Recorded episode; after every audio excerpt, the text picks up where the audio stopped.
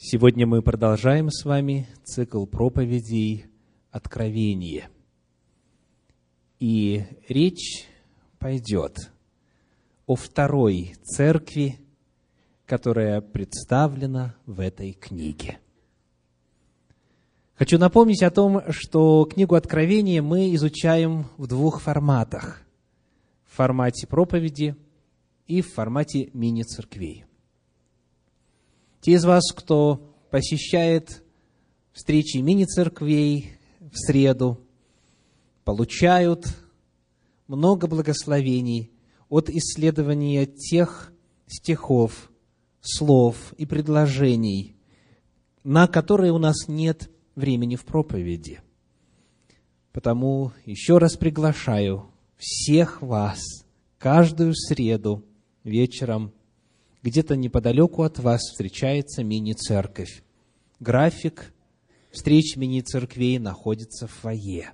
Можете взять и приобщиться к нам в эту среду. Проповедь моя сегодня называется «Откровение Смирны». «Откровение Смирны». И мы прочитаем во 2 главе книги «Откровение» стихи с 8 по 11. «Откровение», глава 2, стихи с 8 по 11. «И ангелу Смирнской церкви напиши: так говорит первый и последний, который был мертв и се жив. Знаю твои дела, и скорбь, и нищету, впрочем, ты богат, и злословие от тех, которые говорят о себе, что они иудеи, а они не таковы, но сборище сатанинское.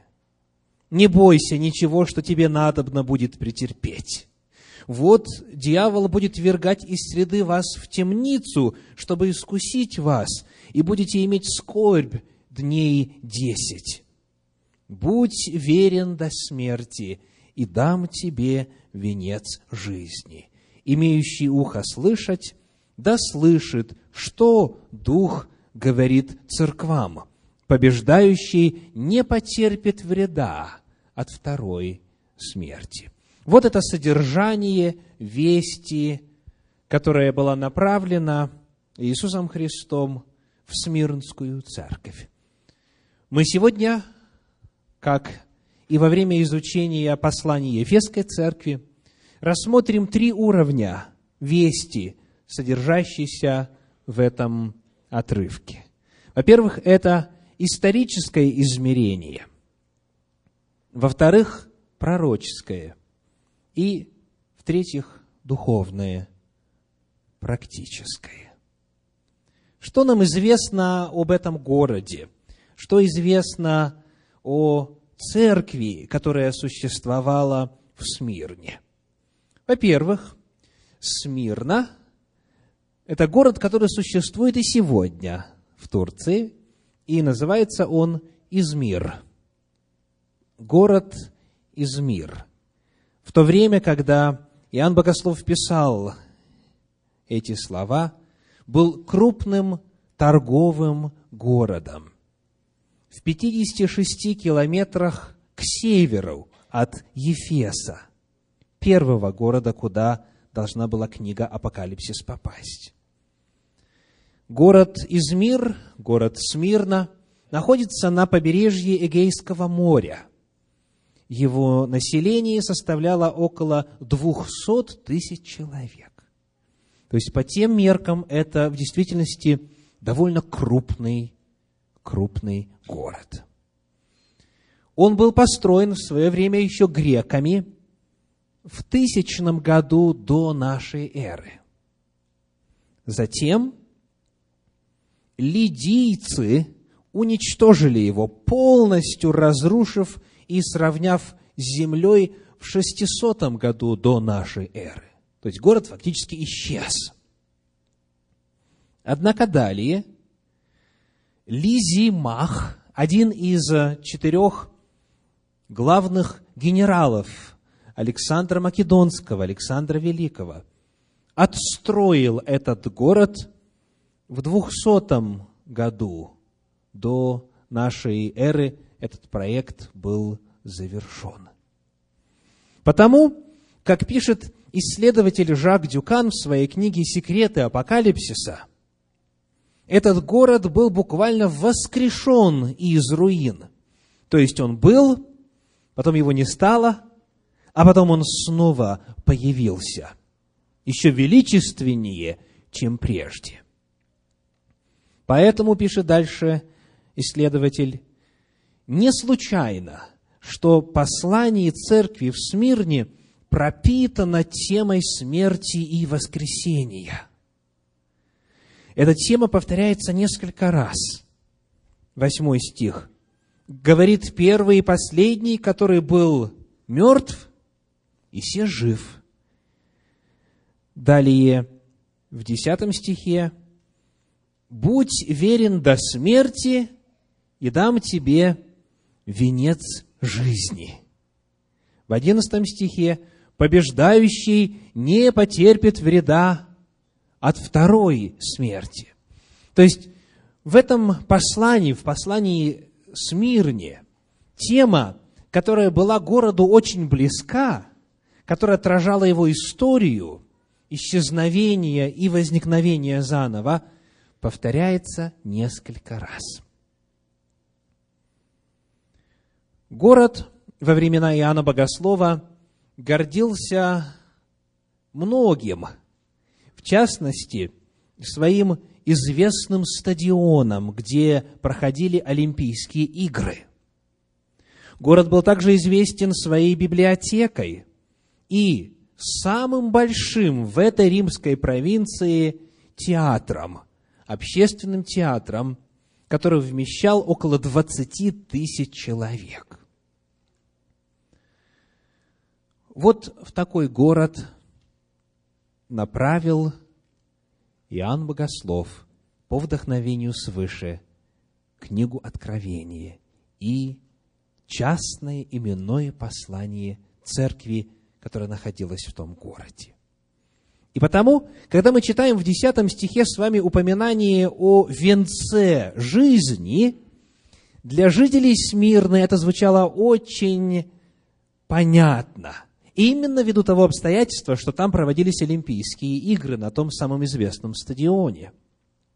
Дело в том, что в оригинале Священного Писания, в греческих писаниях, есть два слова, которые переводятся как «венец» или «корона» или «диадема». Первое из них – это греческое слово «диадема». Откуда наша «диадема»?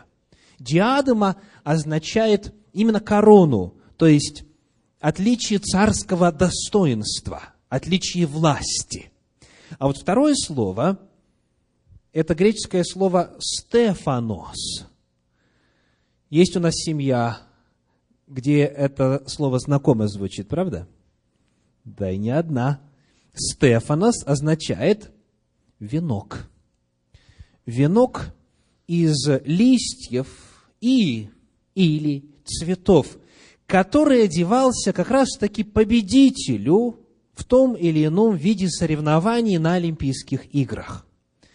И когда Иоанн пишет свое послание Смирнской церкви, он, говоря о венце жизни, использует слово «стефанос».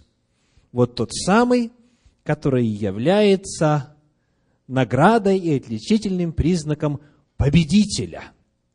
Он так и говорит, что побеждающий не потерпит вреда от второй смерти, ибо ему будет дан венец Стефанос жизни, как победитель в забеге или в ином виде состязаний.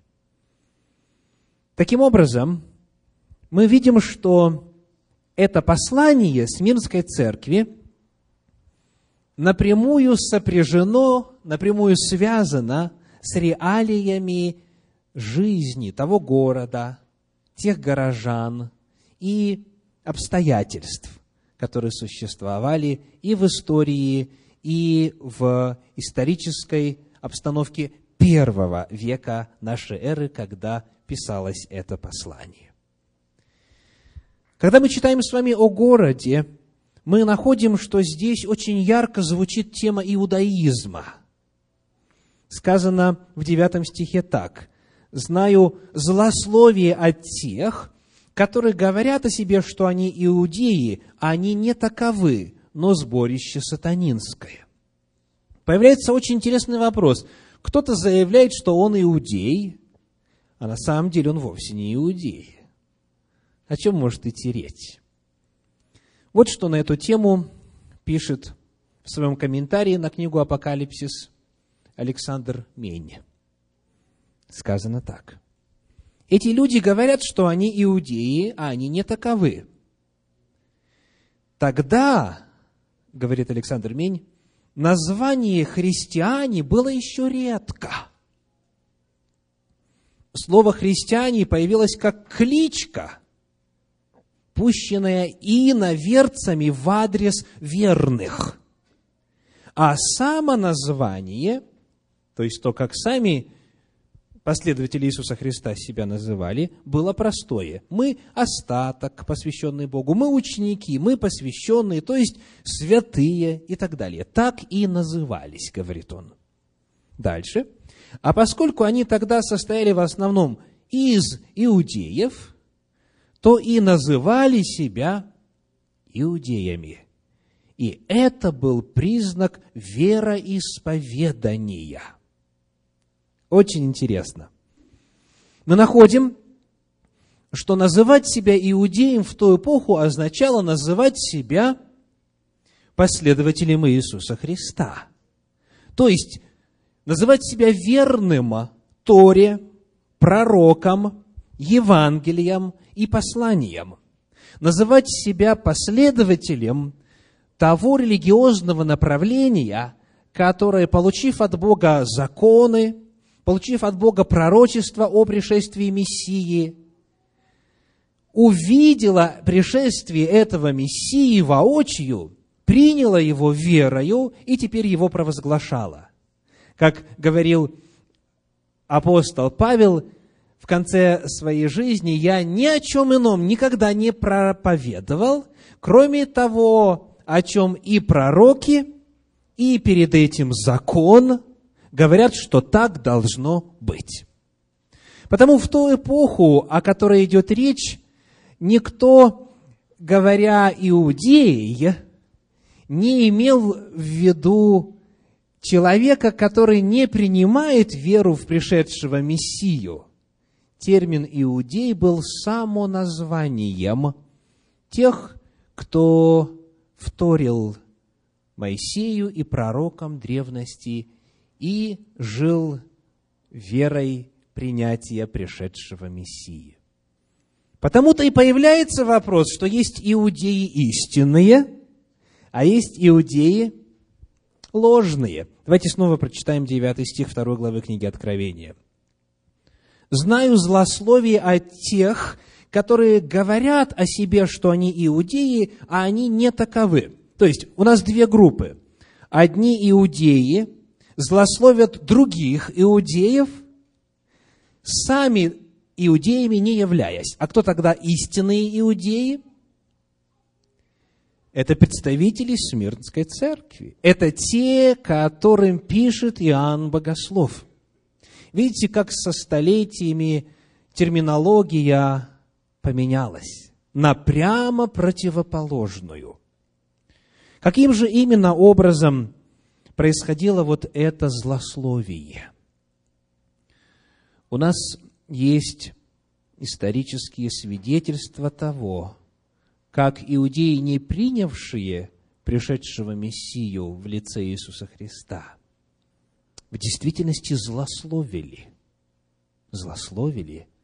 тех, кто принял пришедшего Мессию. Я процитирую для вас несколько абзацев из молитвенника, иудейского молитвенника, который называется Сидур, «Врата молитвы». Это сборник, который используется во время синагогального богослужения, где, как правило, вот в нашем контексте на иврите с одной стороны, на русском языке с другой стороны, содержится текст всех молитв, которые нужно проговаривать в соответствующем месте синагогального богослужения. Так вот, в главах, которые предшествуют, собственно, изложению молитвы, есть небольшая предыстория, рассказ о том, как этот молитвенник появился, когда молитвы были утверждены, каков их текст и так далее. Вот что говорится на тему, которую мы исследуем с вами сегодня. Особую историю, пишет этот иудейский сборник, имеет благословение против изменников. Это благословение не было предусмотрено в исходном порядке Амиды, установленном мудрецами Великого Собрания.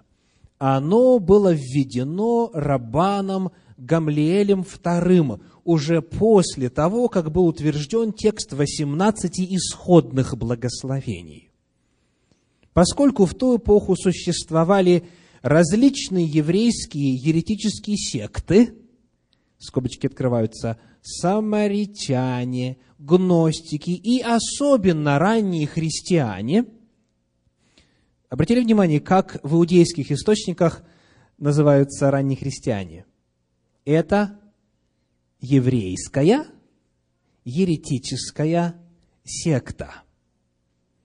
Выдавая свое учение за настоящий иудаизм, вновь пишет Сидур, врата молитвы, то Рабан Гамлиэль решил ввести особое благословение против этих сект.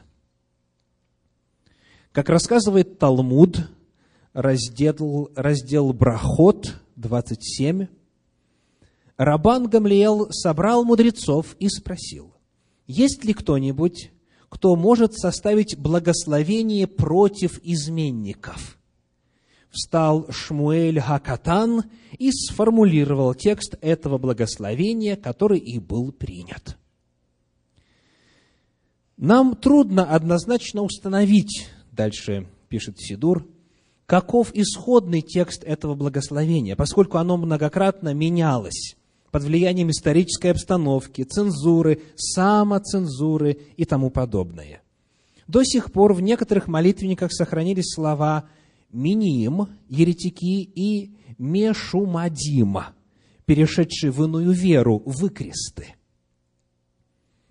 А дальше, по-видимому, в исходном тексте стояло слово «миним», а в дальнейшем к нему прибавилось «малшиним» – «доносчики». Сохранились свидетельства многих христиан о том, что евреи проклинают их в синагогах трижды в день.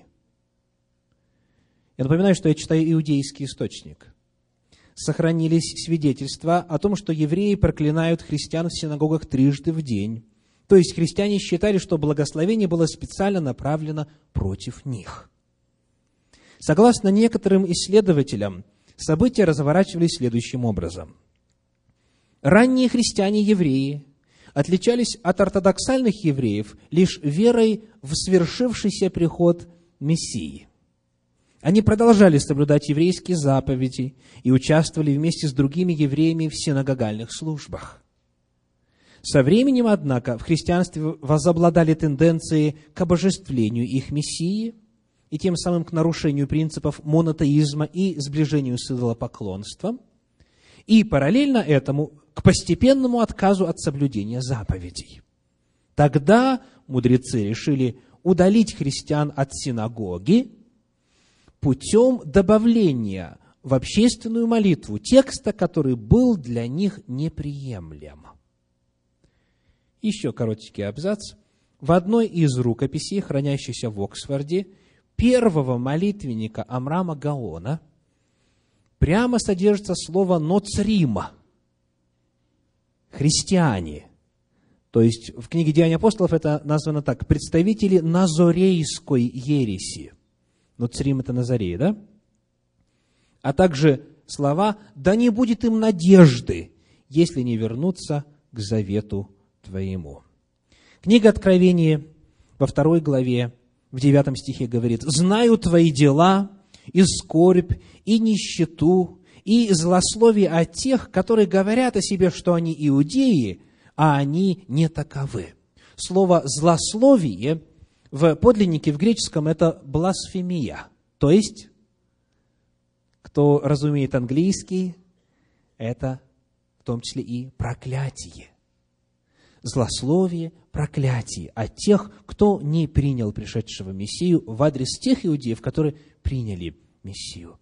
И потому вот здесь поднимается очень трудный вопрос соотношения иудаизма ортодоксального и иудаизма, принявшего пришедшего Мессию. И вот эти вопросы как раз-таки очень горячо обсуждались тогда, когда писал Иоанн Богослов на острове Патмос.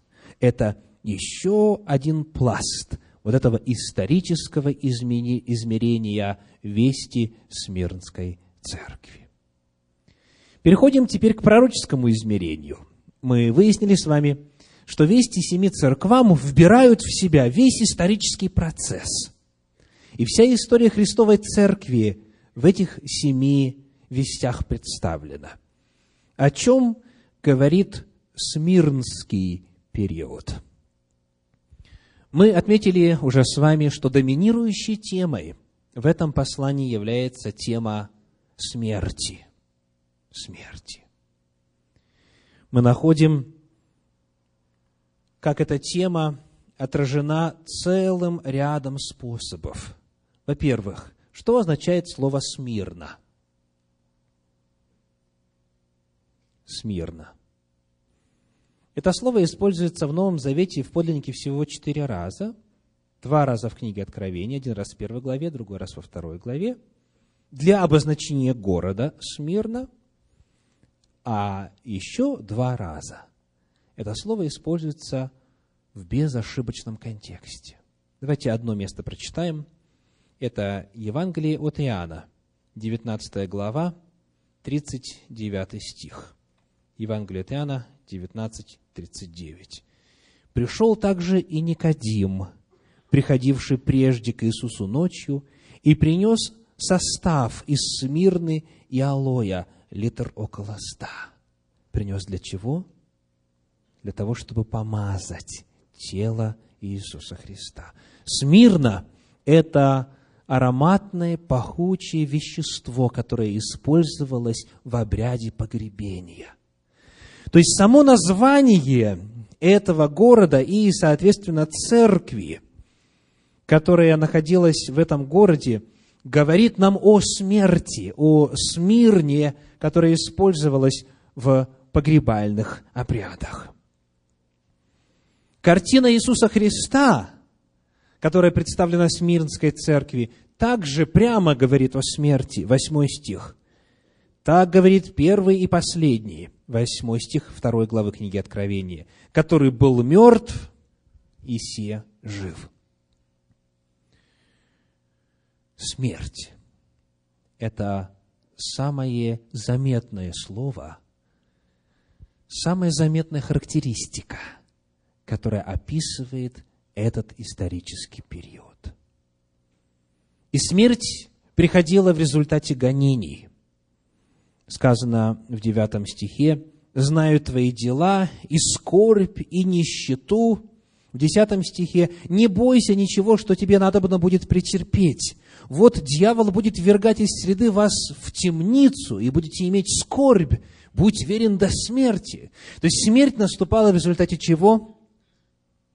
В результате преследований, в результате физической угрозы, в результате мучений и со стороны окружающих пыток и страданий, которые заканчивались в конечном итоге смертью. Эти преследования в действительности в истории имели место именно в тот период в огромном числе. Помните ли вы, где мы остановились с вами, изучая Ефесский период? Какой год? Ефесский период до конца 1 века, то есть это 100 год нашей эры. Соответственно, Смирнский период, как правило, обозначается годами со 101 и далее на 2 века вперед. За этот период времени, со 101 до 313 года нашей эры, было очень много волн преследований Христовой Церкви. Вот имена некоторых императоров, которые почитали для себя обязанностью искоренять христианство. Вот имена императоров-гонителей. Траян, император Траян, о чем подробно написано в письмах Плиния Младшего в 110 году. Он учинил жестокие гонения на христианство. Далее император Адриан, затем Антонин Пий, далее Марк Аврелий и Луций Вер, которые были соправителями определенное время. Далее император Максимиан, затем Галерий, затем Максимин Фракиец. Он выпустил предписание против епископов, чтобы их всех уничтожить. Далее был император Деций, слова которого «Я скорее соглашусь терпеть в Риме другого императора, чем христианского епископа», стали фоном, на котором развивались эти преследования. Далее идет император Валериан. И, наконец, особый период преследований, который обозначен в 10 стихе 2 главы книги Откровения словами «Будете иметь скорбь дней 10». Это гонения императора, как звали, Диоклетиана. Император Диоклетиан. Как говорит наш церковный комментарий, на основании принципа исчисления пророческих периодов день за год, когда один пророческий день равен одному буквальному астрономическому историческому году, вот эта фраза, которая обозначена здесь как 10 дней, это выражение соответствует буквальным 10 годам и относится к жестокому преследованию христиан с 303 до 313 года. В течение этого времени, дальше пишет комментарий, император Диоклетиан и его преемник Галерий проводили самые жестокие операции с целью уничтожения христианства. Преследования начались с армии, где было много воинов-христиан, а затем распространились по всей империи. Чуть подробнее об этих преследованиях во время Диоклетиана рассказывает в своей книге Ростислав Волкославский на странице 187. Он пишет: «Диоклетиан издал 4 эдикта. Первый эдикт повелевал разрушать молитвенные дома христиан и уничтожать священные писания. Священные книги сжигались. Лишить христиан гражданских прав и чинить над ними всякое насилие на суде. Второй эдикт повелевал заключать в темнице служителей церкви, как политических преступников. Третий эдикт вынуждал заключенных приносить жертвы языческим богам. Четвертым эдиктом все христиане принуждались к отречению от веры во Христа. Многие тысячи верующих были пытаемы, истязаемы и, наконец, убиваемы самым зверским образом». Весь этот период наполнен волнами гонений. Всего их насчитывается 10 главных волн гонений. Но были 10 лет, с 303 по 313 год, которые были особо кровавы. И это период преследования Диоклетиана. Повторим еще раз начало Смирнского периода когда? В 101 году и конец в 313. Что же произошло в 313 году? Это год, когда император Константин издает так называемый Миланский эдикт. Согласно этому эдикту, христиане объявлялись законной религией. Теперь можно было без преследований свободно поклоняться Иисусу Христу. С 313 года христианство выходит из подполья и из гонимой церкви превращается в общепризнанную, в разрешенную, в легальную. Вот что произошло в 313 году. Посмотрим теперь на третье, духовное, нравственное измерение этой вести. В 10 стихе начальные слова звучат так. «Не бойся ничего, что тебе надобно будет претерпеть». Вот этот вот глагол «не бойся», он в оригинале на самом деле используется в несколько иной форме, а именно «перестань бояться».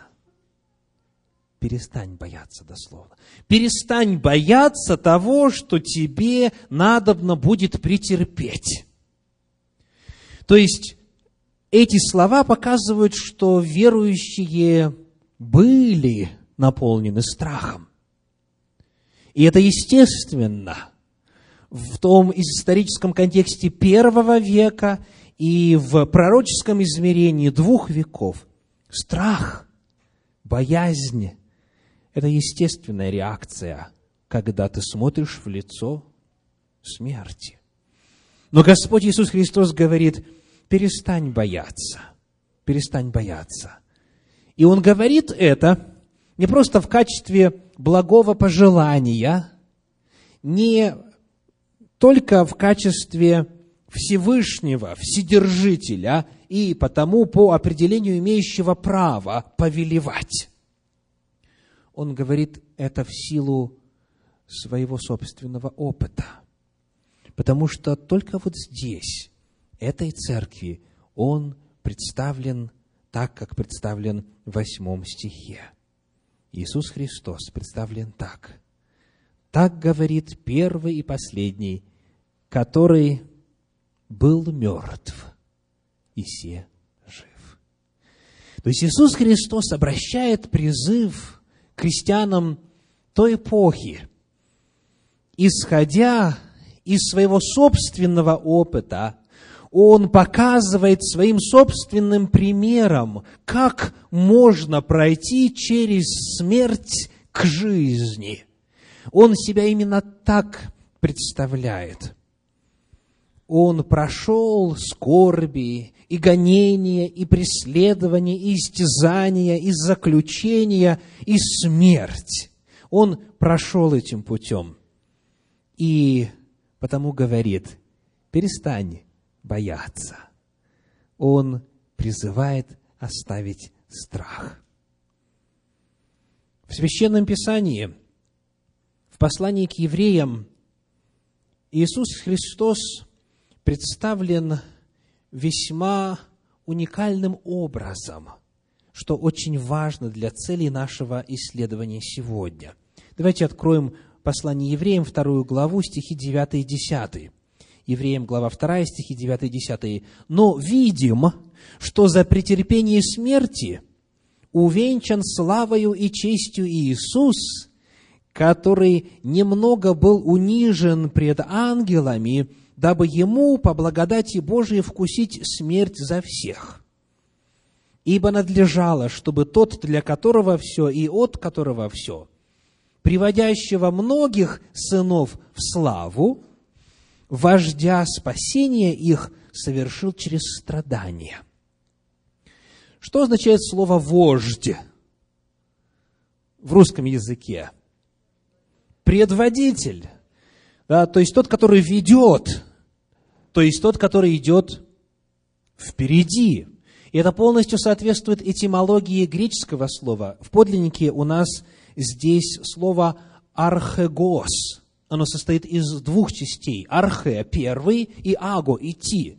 То есть архегос – это тот, который прошел первым и, пройдя первым, проложил дорогу. И сказано, что он многих сынов приводит в славу. Он прошел путем скорби и смерти, но потом был увенчан, помните, Стефанос, венец жизни. Он был увенчан славою, и теперь он многих сынов Божьих по этому пути проводит. Когда Иисус Христос говорит нам: «Не бойся, перестань бояться», Он делится своим собственным опытом, потому что ради нас Он стал человеком и прошел этот путь. Он прошел путь смерти и путь воскресения. И Он говорит: перестань бояться.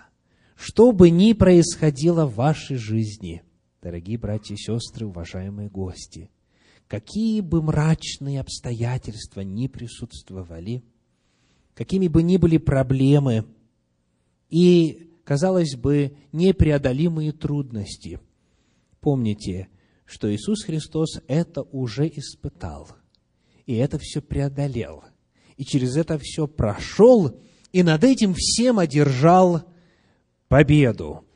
Он есть вождь, Он тот, кто уже этим путем прошел. Он протоптал таким образом для нас с вами дорогу. А страх, как говорит Священное Писание далее, вот здесь во 2 главе послания к евреям, это оружие дьявола. Бог страхом никогда не действует. Мы читаем в стихах 14 и 15 2 главы послания к евреям следующее. «А как дети причастны плоти и крови, то и он также воспринял оные, дабы смертью лишить силы, имеющего державу смерти, то есть дьявола, и избавить тех, которые от страха смерти через всю жизнь были подвержены рабству». Иисус Христос обрел плоть и кровь для того, чтобы умереть смертью, держать победу над дьяволом и лишить его вот этого рычага воздействия, лишить его возможности нас с вами шантажировать страхом. Он одержал победу и потому лишил дьявола державы. Он лишил его возможности нас пугать. Страх – это дьявольское оружие. Страх сковывает человека полностью, парализует его силы и делает его абсолютно беспомощным. И Иисус Христос говорит нам: перестань бояться, я этим путем уже прошел. Я был человеком, как ты, но я смерть победил. И теперь я веду тебя проложенной тропою к славе, к обретению венца нетленного. Иисус Христос потому очень хорошо каждого из вас понимает, всех нас очень хорошо понимает. Чуть далее в стихах 17 и 18 2 главы послания евреям сказано: «Посему он должен был во всем уподобиться братьям, чтобы быть милостивым и верным первосвященником пред Богом для умилостивления за грехи народа. Ибо как сам он претерпел, быв искушен, то может и искушаемым помочь». Сегодня, изучая послание Смирнской церкви, в проповеди, которая называется «Откровение Смирны», я призываю каждого из вас задать себе вопрос: есть ли какой-то оттенок страха, который вас сковывает? Есть ли страх, который стоит преградой на пути исполнение воли Божьей в вашей жизни, на пути служения Господу, на пути верности заповедям Божьим, когда, сопрягая свое желание служить Богу сообразно Его закону, мы задаем вопрос: а что же будет со мною, на что я жить буду? Знайте, что над страхом победа уже одержана. И Иисус Христос знает, как именно вам помочь. Посему я призываю вас, во-первых, обнаружить, назвать, отыскать страхи, которые есть в вас. Обнаружив их исповедать Господу вслух, признаться вслух. И далее исповедать свою веру в то, что Иисус Христос, который уже этим путем прошел, имеет для вас решение этой проблемы страха. Это решение у него есть. Какого бы страха это ни касалось. Я приглашаю вас исповедовать страхи свои и веру свою в молитве Господу прямо сейчас, в завершении этой проповеди. Аминь.